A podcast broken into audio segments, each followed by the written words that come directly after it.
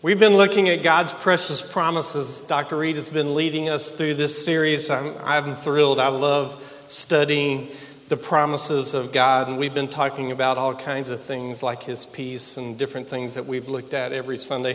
This morning, we're going to look at God's precious protection, His perfect protection. It's all based out of uh, 2 Peter, the first chapter, the fourth verse, where it says, God gives us His great and precious promises. And we know that these promises are laced throughout Scripture, where He promises us, us different things that He will do for us and how He will care for us and watch over us. And this morning, we want to look at His perfect protection. So if you will take your Bible and you will turn to the 18th chapter of the book of Psalm, the 18th chapter, and we're going to look at the very first three verses there as we talk about God's perfect protection. Now, look, you have really three options about how to protect uh, how, or how to gain protection. One is for sure you can protect yourself. There's no doubt about it that one of the things that you can do is learn how to protect yourself. I've often teased, uh, I know that many of you have your CHL license, your concealed handgun license. And we've talked about different times in our life where things might happen where you would need to use a weapon. God forbid that we would ever need to use a weapon here in this church. But knowing that we sit in deep East Texas and knowing that I know many of you very well, I can tell you that there are people that are sitting around you right now that are protected. And people have asked me before, what in the world would we do if somebody came in to do us harm? And I've always said the first thing I'm going to do is go to the floor. Because there will be so many people standing and shooting that I am scared to death if I was to stand up also. Honestly, we have very, very well trained people who are protecting themselves and protecting us. And God forbid that we would ever need that protection. But there's certainly that understanding that you can protect yourself. Most of you know that you pay for protection.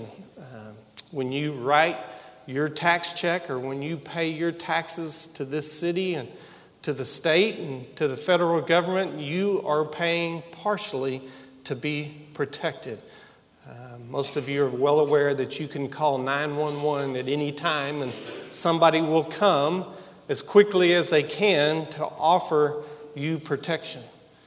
And sometimes you need that protection, and sometimes, unfortunately, we have to make that call.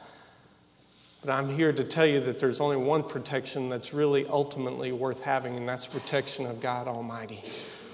He's the best option of protection for all of us. And until you place your faith in God, you're not fully protected. But once you do place your faith in God Almighty, you are fully protected. Look at Psalm 18, the first three verses. It says, I love you, O Lord, my strength. The Lord is my rock, my fortress, and my deliverer. My God is my rock, in whom I take refuge. He is my shield and the horn of my salvation and he is my stronghold. I call to the Lord, who is worthy of praise, and I am saved from my enemies. Now, what I want to do this morning with you is just take those three verses and work through the words that help us to understand the protection of God. So you'll see in your outline that I've listed six different things that are enumerated in those very first three verses that help us to understand about God's perfect protection. I, I appreciate and, and thankful for the writer here who starts off and says, I love you, O Lord. When you look at that word love there, it's exactly what you would understand it to be. It's, it's that word where uh, the writer, the author is looking to God and said, With all my heart, I dearly love you.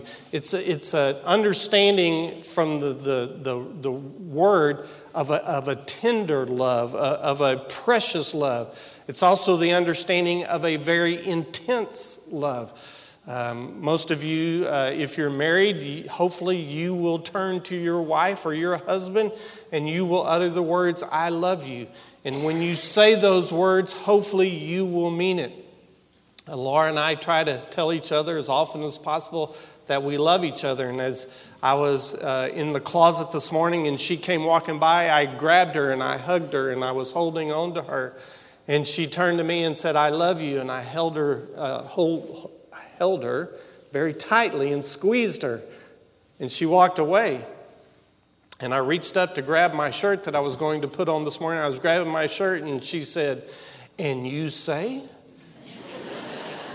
and I went, Oh, oh, yeah, I love you.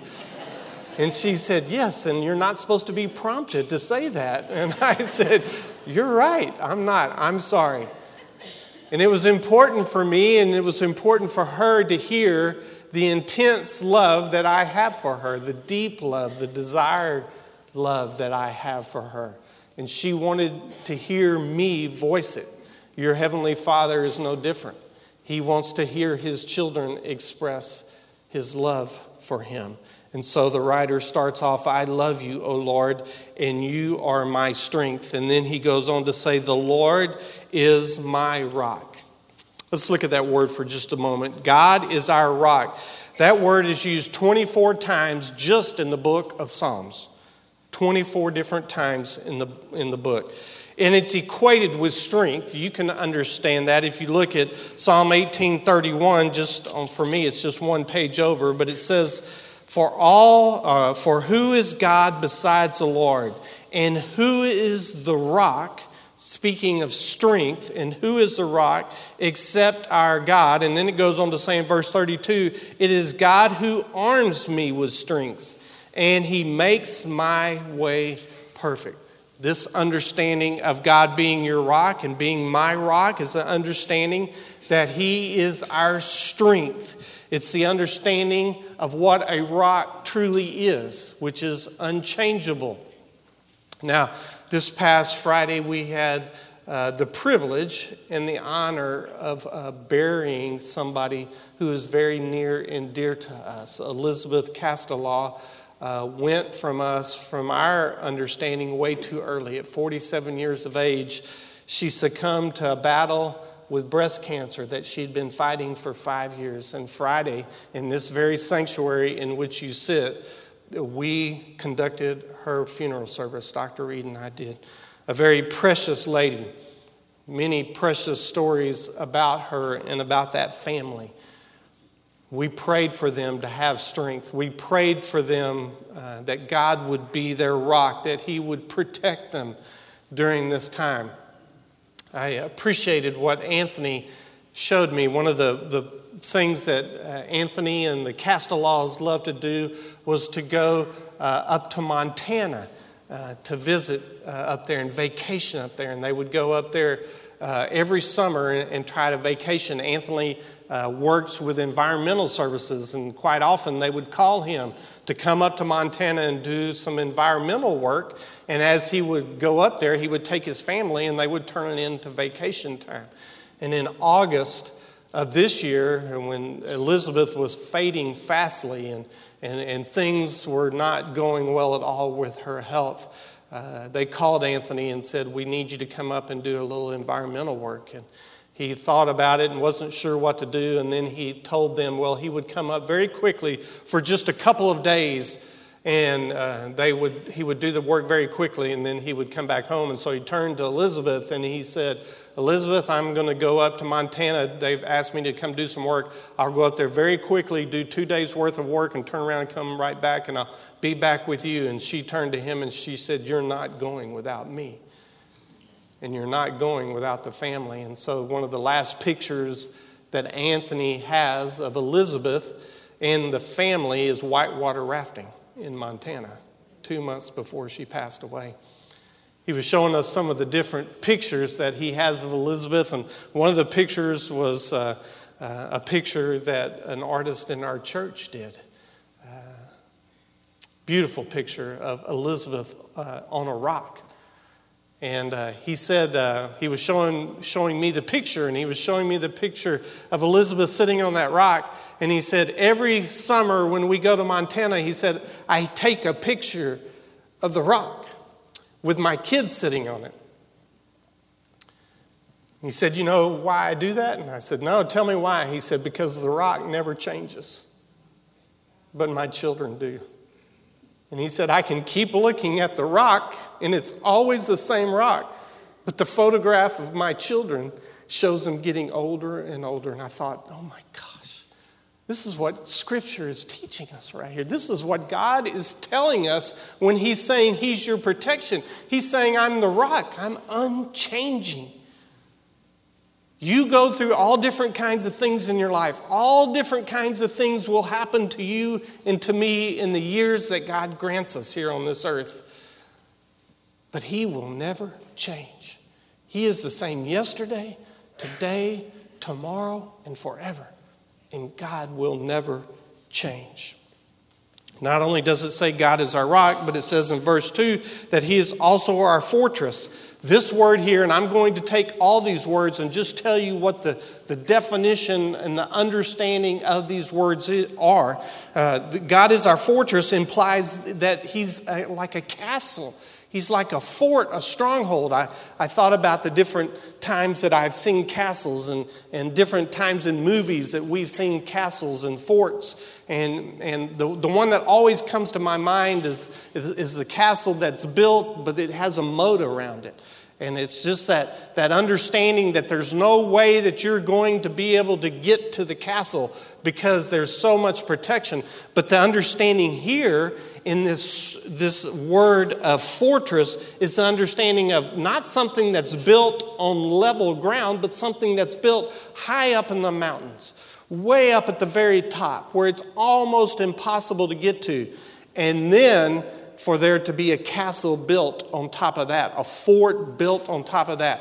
So that, in fact, one of the, the commentators I, I read when I was studying said this, and it fascinated me because he said, It's the kind of place that your enemies look at and they just turn around and walk away because they know there's nothing that they can do. We had the privilege not too many years ago to go to the Holy Lands, and there's a place there called Masada. If you've never heard about it or never read about it, I encourage you to, to look up the word Masada, M A S A D A. And it, there you will find a place. I'd, I'd, not studied about it much or heard about it much. I, in fact, in seminary, I, I had a book that was given, given to me while I was in seminary, a book called This is Masada. And I had looked at it all through seminary wondering what it was about, but had never read the book.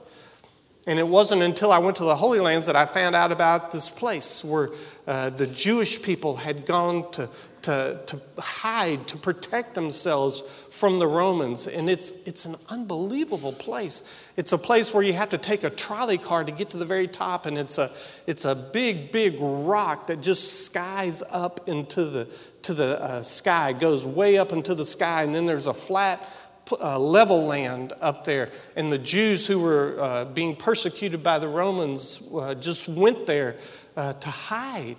And they lived there for three years. They, they grew crops. They, uh, they had this incredible cistern system where they were able to get water there and all kinds of things. And that's where they hid from the Romans for three years. And the only way the Romans were able to finally get to them and, and to capture them was to build a, a, road up to it that took literally three years for them to build. And even as they got cl- close to the Jewish people, the Jewish people had enough weapons to throw at them and rocks to hurl at them to do damage to them. And the, finally, the only way the Romans could figure out to finish and complete the road was they brought Jewish people that they had captured to build the end of the road because they knew the, the Jewish people on the top of Masada who were hiding would not throw rocks and kill their own people. And that's how they finally were able to get up there. Well, this is the understanding of who God is in your life. He is your rock, He's your castle, He's your stronghold. He's so strong and He's so protective of you that even when the enemies look at you, they don't want anything to do with you. And if you put your faith and place your faith in God Almighty, He will be your fortress. Not only is he your rock and not only is he your fortress, but the scripture says that he is your deliverer. And the understanding here is, is a ship that comes to rescue you and take you away. It's the understanding of, of, of what it's like to, to get on a ship and, to just sail away from your enemies. Um, I don't know how many of you have ever had the opportunity to be on a cruise. It's kind of an amazing thing. I wasn't sure that I would ever uh, enjoy going on a cruise. And about 10 years ago, Laura and I decided for one of our vacations that we would go on a cruise. And so we drove down to Galveston and we got on the ship and we sailed out of, out of Galveston. And as we were sailing out of Galveston, one of the things that's always occurred to me and, and that I've, one of the reasons that I always wanted to be on a cruise ship is because sometimes uh, when we're conducting a funeral service, Dr. Reed will mention, or I will mention, uh, the understanding of what it's like to leave this earth and, and to go to heaven. And one of the ways we try to help people to understand the great joy of, of leaving this world is that as soon as you leave this world, you're ushered into the next world. And, and the, the best illustration that I've ever heard is one that Dr. Reed uses uh, at a funeral service when he talks about when you stand on the shore and you watch a cruise ship sail, you finally see it go smaller and smaller and smaller. And before long, it's just a dot on the horizon, and then before long, it disappears over the horizon. But the great news is that wherever that ship is sailing to, then begins to appear like a dot and then becomes larger and larger and larger until it sails into port. And that's the understanding that's going on here when you think about God being your deliverer. God has placed you on a ship and He's sailing you away from your enemies. And He is protecting you from those who want to do your, you harm. And if you have your faith placed in God Almighty, He will put you on that ship and He will sail you away from your enemies. And one day He'll usher you into the presence of God Almighty Himself. And that's what we have to look forward to. It's also the understanding of, uh, uh, of shipping out, or, or, or, or, the word delivers, the understanding of almost like you and I when we wait for a UPS package or a post office package or FedEx package. It's that understanding that you wait in anticipation for God, knowing that He's going to be faithful to deliver you. One of the incredible things about the advent of the computer uh, system and the things that we're able to do now with the internet is you can track packages and you can watch that package uh, make its way towards you. I ordered something for Laura the other day, and when I ordered it, it said it would get there in two days and I got an email that said you can track your package. And I went to click to track that package, and I had ordered it on Wednesday, expecting it to be there on Friday. But when I clicked on track the package, it said on Thursday that that package was out for delivery. And I went, Well, how can that be? It was supposed to take two days. How in the world could it have gotten here in one day? And sure enough, I went home. I had the package delivered to our house. And on Thursday afternoon, the, the FedEx man left that package at my front door. That's the kind of God that you and I worship, the kind of God that delivers you unexpected protection, unexpected things in your life when you least expect it, or when you think He will not deliver, He will come through for you and He will be faithful. The scripture says also, not only is he your rock, not only is he your fortress, and not only is he your deliverer, but he is your rock in whom you can take refuge. And then it says, He is my shield. He is my shield. Well, what does that word shield mean? It means he protects you, he guards you, he defends for you. The word that best describes it is what you and I know as a windshield on our car. It's the best understanding of what it means to be, uh, for God to be your shield. And, and, and the reason that windshield is the best is because it helps you to understand that you have visibility to see what's going on in your life but you're still protected. Uh, I wrote down the word screen here. That's exactly the understanding of this word here is the word screen. And when I was looking at commentators, I was uh, confused for a minute because they kept using this word screen like I would use windshield. And then I realized that I was reading British commentators. And if you know much about British cars, they call the windshield the screen or the windscreen. Well, that's what it's doing. It's protecting you from all the things that are coming at you in life when you're driving down the road at 70 or 75 miles an hour, but yet you're still able to see what's going on in your life. Well, that's the understanding here. God doesn't make you blind, He doesn't uh, want you to not be able to see where you're going. Some people think that that's how God works, that we follow Him blindly, but that's not true. He gives us vision to see where we're going and opportunities that lay in our path. But He wants you to know that as you begin to take those opportunities, that He is a God who protects you, who watches over you. And if you have placed your faith and trust in Him, He will protect you. Clay Jones, one of our church members who drives our bus, but also has volunteered to drive uh, some other uh, people sometimes told me just the other day that he was uh, the i think one of his children goes to the nazarene ch- uh, church for school and he was asked to drive the bus for them on a field trip and so he agreed to do that. And got in their bus and started driving here north of town and he said he was going about 65 or 70 miles an hour and out of nowhere came a hawk and he said that hawk just smashed into the windshield right in front of his face. And he said, I grabbed hold of that, that steering wheel and I thought, here we go. He said, I'm getting ready to have hawk all over my face. He thought that was, that was just his thought. And he said that hawk hit that windshield and just smashed, but didn't come through. Didn't crack it at all. He said, I have no idea how it didn't break the windshield. It hit with such force. Well, there's two things. I believe that Clay has a defender in his life. And that defender is Jesus Christ. And I believe with all my heart that Clay was protected that day by the screen, by the screen that God had placed in his life. Well, not only is God our rock and our fortress, our deliverer and our shield, but God is also our salvation. Aren't you thankful that God protects you with salvation? It says, He is my shield and the horn of my salvation.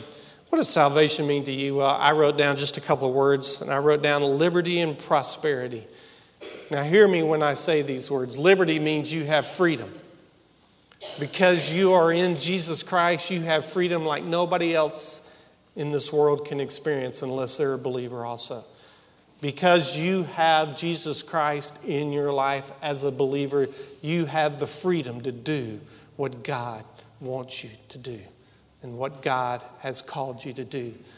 You don't have to put on a performance for this world. You don't have to make a certain income to be appreciated. You don't have to be a certain skin color. You don't have to be a certain height. You don't have to be a certain weight. You don't have to have prestige. All you have to have is Jesus Christ. And when you have Jesus Christ, you have liberty to do what He has called you to do and what He wants for your life. And nothing could be more freeing than to know that Jesus Christ is your salvation. But it also means prosperity, and it certainly doesn't mean prosperity that the way many, many people would teach you that it means. It doesn't mean that you're going to have any certain kind of wealth in your life. But what it means is you're going to have good things in your life. Now, listen to me when I say the word good things. Elizabeth Castellaw battled with cancer for five years. I told you about her just a minute ago. But she had good things in her life. She had a good family, she had a good husband, she had a good job, and now she has a great reward. And the prosperity that you may be looking for may not come until you say goodbye to this world and say hello to heaven. But if that's the prosperity that God has for you, it's the ultimate prosperity, and there's nothing better than that. He may make you rich here, He may make you famous here, but one day you'll be famous in His face. And you'll stare at His beauty face to face, and you won't care about a single dime you ever earned. You won't care about your health anymore because He'll take care of your health. You won't care about your job or your schooling or how many PhDs are after your name. But one day you'll be thrilled just to stare in the face of God Almighty. I love what it says in the scripture where it says, Death, where is your sting? Because you see, when you're a believer in Jesus Christ, you're even delivered from your enemy. You know when the ultimate delivery is going to happen to you? It's going to happen the day you die. The day you die is the day that you get to laugh at Satan in the face if you're a believer in Jesus Christ because the day you die is the ultimate reward for you as a believer in Jesus Christ. There is no sting in death. When we had uh, a funeral service here on Friday, we had a celebration service because Elizabeth Castellaw met Jesus face to face on Monday at six o'clock in the evening. And all we did was put in the ground the shell that she used to live in but she wasn't here anymore. Can I, can I share with you something very quickly that is just kind of a side note to the importance? I told you just a minute ago how honored I am to work with the people that we have on this staff here. But I, I need to explain something to you about why we are so uh, blessed to have God's perfect protection and why it's important for those of us who have God's perfect protection to be about doing His work. You know why it's so important? You know why it's important for you to serve at Glory Gang or for you to serve at uh, Love Inc. or for you to teach Sunday school here or for you to work in the nursery or you to sing in this choir? You know why it's important for you to be involved in places of service? Because the reason I can tell you about Elizabeth Castellaw and the reason I can tell you with assurance where she is today is because of some people in our church who took the time to serve their Savior and do what He had called them to do. Elizabeth Castellaw lived in Nacogdoches from 1982 to 1983 before she moved back 10 years ago. From 1982 to 1983, she lived here one year. She was a sophomore in high school. Uh, right around the end of that first semester that she lived here, you called me as your youth minister in, May of 83. She had been in school for a, few months, and uh, I met her. Laura and I met her. Did you know that there was three families in our church that invested in Elizabeth?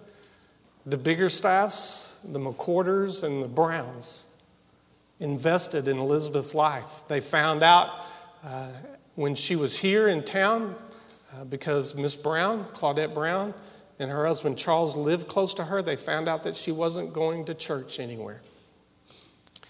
And as she was not going to church anywhere, and they began to take notice of that, and she was invited by several of her high school friends to come to Wednesday night and just hang out with some of the youth here at our church. She came with a ride. Claudette Brown picked her up and brought her. And the Biggerstaffs and the McQuarters taught her in Sunday school, and they began to love on her. And one day she went into Dr. Reed's office and said, How do you become a believer in Jesus Christ? And Dr. Reed in his office led Elizabeth to the Lord. And Elizabeth moved away at the end of her sophomore year. About 10 years ago, when she had married Anthony, they wanted to start a business. And Anthony turned to Elizabeth and said, We can start this business anywhere. And I, I don't want to leave the state of Texas, but we can live anywhere we want to live. Where would you like to live? And she said, I want to go back to Nacogdoches. because that's my family. And I want to be a part of First Baptist Church. And she came back here with Anthony and her precious daughters, and they invested their lives in this church. And Elizabeth is in heaven today because some people took the time to love her into the kingdom. Elizabeth has a brother who is a Latter day Saint. He's a Mormon. He's a precious man. His name's Patrick. Did you know that the year they lived in Nacogdoches, that Elizabeth was picked up and brought to this church, somebody else picked up Patrick and took him to the Mormon church. And Patrick still practices his faith as a Mormon. Elizabeth has three other brothers besides Patrick. Patrick is her twin brother. She has three other brothers besides Patrick. Nobody ever took them to church. And t- to this day, they're still not believers.